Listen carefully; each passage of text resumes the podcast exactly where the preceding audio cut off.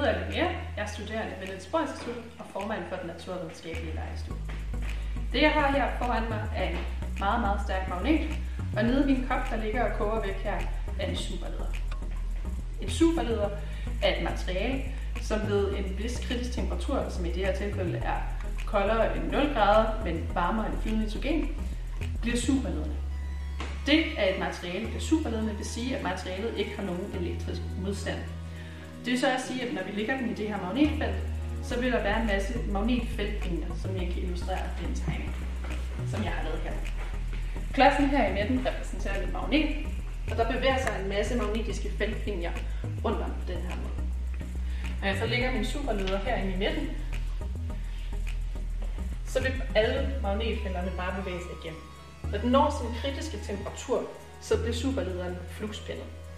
Det vil sige, den magnetiske flux, det vil sige typ de her magnetfeltlinjer, hvordan de bevæger sig igennem, vil fastlåse superlederen i et felt her. Så de her magnetiske feltlinjer låser superlederen fast i magnetfeltet.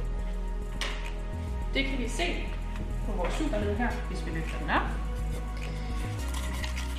At superlederen nu sidder fast i feltet her og kan svæve helt uden modstand ovenpå. Man kan endda vende den på hovedet, og den kan ligge og svæve nedenunder. Og det vil den blive ved med, indtil den når op i stuetemperatur igen, og ikke længere superlederne. Man kan fjerne superlederen og sætte den på igen, fordi den nu ved, at den hører til i magnetfeltet her ved den her også. Man kan bruge det i fremtiden til for eksempel øh, rigtig hurtige tog, hvis man kan lave øh, spor, hvor togene kan glide helt uden modstand, kan de bevæge sig meget hurtigere, end man kan nu. Og kan selvfølgelig også bevæge sig igennem en hånd, fordi magnetfeltlinjerne bare bevæger sig igennem.